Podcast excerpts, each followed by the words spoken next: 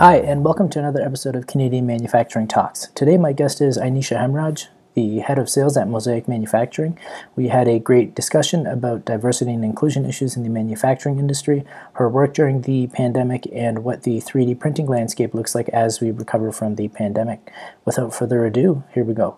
I guess I'll start off by asking you. Um, 3D printing is obviously like a uh, an exploding market. There's a number of players uh, on the market, and um, I did a story in the past with uh, Structur3D. I think they had like an interesting like rubber printing concept that they were doing with their 3D printers.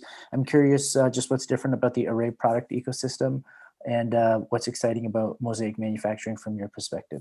Yeah, I guess with Array, it's it's a more systematic approach um, to 3D printing, just making it more scalable because up until now we've what we've noticed is that with a lot of manufacturers that have wanted to include multicolor or multi-material into their production process, it was just too expensive, not very scalable because of the costs associated with that.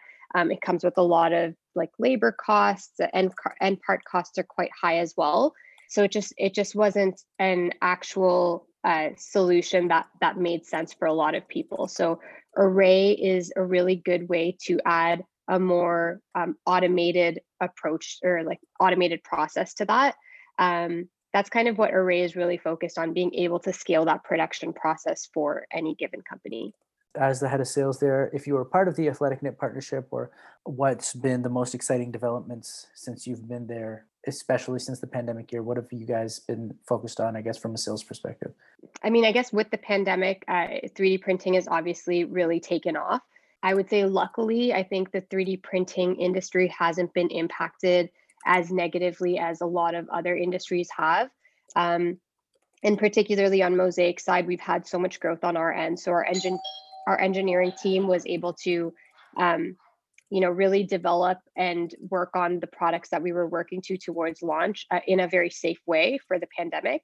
And then more on the sales side itself, um, just being able to really grow our team, um, work on the sales portion of some of these newer products, just because we were focused so much more on palette, um, which was a different customer base. So with the launch of Element and Array, um, that that meant expanding our customer base, which also meant expanding our our sales team. Um, and it just really ended up being a huge undertaking during the pandemic itself because you know that meant a new crm a new website just um, hiring and um, onboarding a brand new sales team and really building out that different sales process. So, um, yeah, it has been a lot. Like during the beginning of the pandemic, actually, we worked on a PPE project. Um, so that was in conjunction with, um, it was funded by the government of Canada. So it was through NGen and it was also in conjunction with three other companies. So um, we worked to, you know, like create PPE. I think we printed about 17,000 face shields for that project. So I would say that that was definitely like one of the more prouder moments throughout the pandemic, along with uh, just this launch of the new products. So you you sort of mentioned the the three sort of mosaic um, products or ecosystems. You said element, array, and uh, palette. So um, so with element and array, that meant that your sales teams grew and expanded. I I guess uh, what I'm wondering is, um, other than the PPE project, what sort of manufacturers are probably cl- most closely aligned with uh, what you guys offer? What sort of specific industries they're in, and what sort of the scale of their uh, companies are? So I'm trying to get a good grasp of like who Mosaic's sort of working with. Yeah, so alongside alongside that athletic knit case study that you would have seen, we also launched um, a few more. So there's one with Objects Unlimited, which is a 3D printing service bureau. And we definitely see um, a lot of opportunity on that side with 3D printing service bureaus just being able to incorporate um, a more scalable solution that allows them to have essentially four 3D printers running at the same time and really um, optimize uh, all, all of the machines that they're using. We're also working with educational institutions just because there's definitely a need particularly on the software side of things and just being able to streamline the essentially the project management aspect that comes alongside you know running a, a lab with mechanical engineering students and and having all of those projects. So um, definitely some needs there as well. And then some other instances that we've run into is the way that array could fit into a hospital setting which is which kind of goes back to that ppe project as well. Uh, i'm curious if you could give me maybe uh, how how much the sales teams grew in terms of uh, i guess uh, or if you had the information mosaic as a whole um, how they were affected by the pandemic in terms of workforce and headcount. Uh, I, I'm going to have a hard time remembering numbers off the top of my head, but we've definitely doubled our engineering team. Um, our sales team, I would say just like our business team in general, so that would include support, sales, and marketing, um, has more than doubled. So I think in the beginning of the pandemic, we might have been around maybe 20, 20 people, and then now we're at about 35. So we have grown quite a bit throughout the pandemic, which is which has been nice to see. Yeah, absolutely, and especially when so many manufacturers um, and advanced manufacturers are hurting and sort of like still trying to recover. That's um, really encouraging for our readers. So the other thing I was going to ask was, um, are there particular industries that are more open to 3D printing, and certain industries that are less open to it, even though they should be more open to it? Um, I imagine, like you mentioned, like the educational institutions, you mentioned the PPE, you mentioned. Uh, so I'm wondering if um, are there particular industries where you're sort of just like why aren't why wouldn't they be open to this um that's a really interesting question i think i think it comes down to um like the lack of openness probably really just comes down to internal processes that are really in place i think with our new launch a lot of people have seen um, sort of the benefit that array can provide just within their company and their unique sort of um, situations um, and it's it's also really interesting because the pandemic itself has increased that demand for more a more flexible supply chain and just distributed local manufacturing. But I think over time, as um, you know, we're able to run some more case studies with Array and um, really start marketing it more than we already have, then um, some of these internal processes that a lot of companies have in place that make it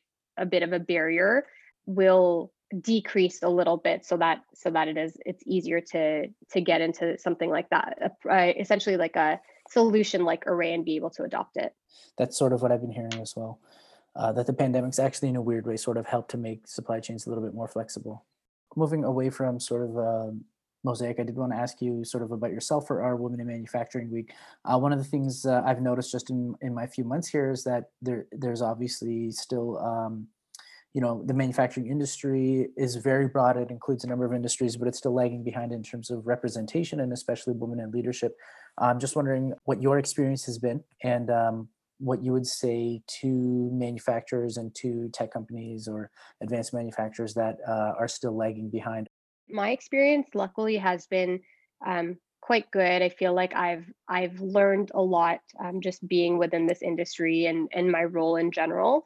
Um, but similar to you i've also noticed that there is a lack of women like lack of women just lack of representation in general within this particular industry i don't know if this is getting a little too psychological or or what but i think i think we often fail to realize that everyone has different motivation right? So um, whether that be between men and women or just individual to individual. So being able to factor that into every aspect of your hiring process for example. So just like if it if it means broadening a job posting um, including some of those different motivations like yes compensation or health benefits are one aspect to it but you know do you have active professional development programs in place?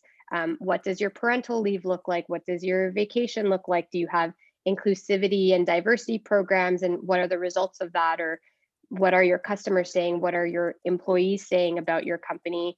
Um, and what does their like growth trajectory look like? So i think i think all those things become really important to be able to diversify your your candidate pool uh, if there were other young women sort of considering a career in in uh, advanced manufacturing, whether it's at Mosaic or uh, you know somewhere else, what what what would you say are like one of the main barriers that they may not be sort of aware of, or that they should keep an eye out for, or what's um, um, something that maybe that they wouldn't expect that they should keep in mind? I think maybe I, I can I can understand or maybe empathize with um, you know why this industry like the whether it's additive manufacturing or just like the manufacturing industry in general why yeah. it could appear as a little bit intimidating um, and it's just because there's so much information, there's so much to absorb. Um, so I honestly would say, like, read a lot, find all of the information that you can actually absorb to be able to learn because it's not at the end of the day it's not very difficult it's it's things that um, you know you can grasp or um, it's it, like gain over time especially um, but don't don't necessarily be closed off or um, intimidated just by sort of the appearance of the manufacturing industry i think because it's a it's quite old in comparison to a lot of you know other industries out there um, for example tech i think tech like you'll often see um, women, especially young women, going into an industry like that. It's it's still quite new. Um, it's easy to get into. It's easy to network, um, and it's quite broad. I would say manufacturing maybe doesn't have the same appearance as that, but I don't think that it's um, difficult to navigate through if if you're sort of willing to um, be open to learning. I guess. I guess uh, I'm curious if there if there's uh, one thing you could change, uh, whether it's at Mosaic or you know an additive manufacturer or even one of your sales clients that's more resistant um, if there's one thing you could change about their maybe their hiring practices or something that they should be doing to get more more women um, uh, in leadership roles or with manufacturers what would it be? I'm curious if if it would be what you said earlier in terms of like diversifying the job posting and sort of like you know uh, everyone has a different motivation yeah if you would if you would if you if that's what you would say or if, it, if it's something else. Um honestly i think it really does come down to the company or, or the employer itself like just making an active effort there. So i think we we hear this a lot or talk about it a lot that we want to diversify you know like our our what our company looks like in terms of representation but uh, saying is one thing and then actually doing it is another thing. So are you actively you know trying to make that happen or is it just that you're putting up a job posting and the candidates aren't coming in and then that's that? Um, because if that's the case then maybe um, where you're advertising is incorrect um, maybe trying another website so that the candidate pool that you're actually looking to bring in is the the you know the the type of candidates that you're actually bringing in. I'm in in one way i guess something that i've learned a little bit more recently is that the hiring process is very similar to a sales process. So you need to be able to sell your company or your job posting to that sort of target demographic that you have. Um, and it really does come down to how can you um, essentially change or almost do A/B testing, you know, to to make sure that you're getting to w- exactly what you want for your for your future of the company. Uh, one of the things I've uh, heard a lot about sort of the advantages to having diverse perspectives in the workplace. And I'm curious what your thoughts are on that and where you fall.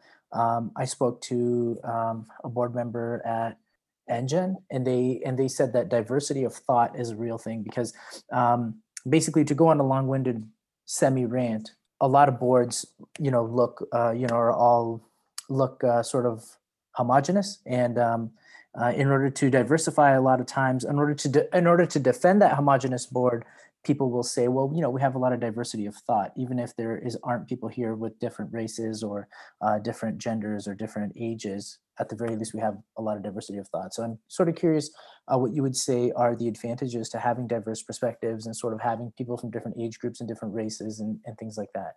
To sort of what you were just saying like diversity of thought comes with a visibly diverse um, board or just a, a, you know a panel in general. So um, yes everyone does have different perspectives and everyone has different life experiences but they vary significantly when you're talking about different races different genders different ages.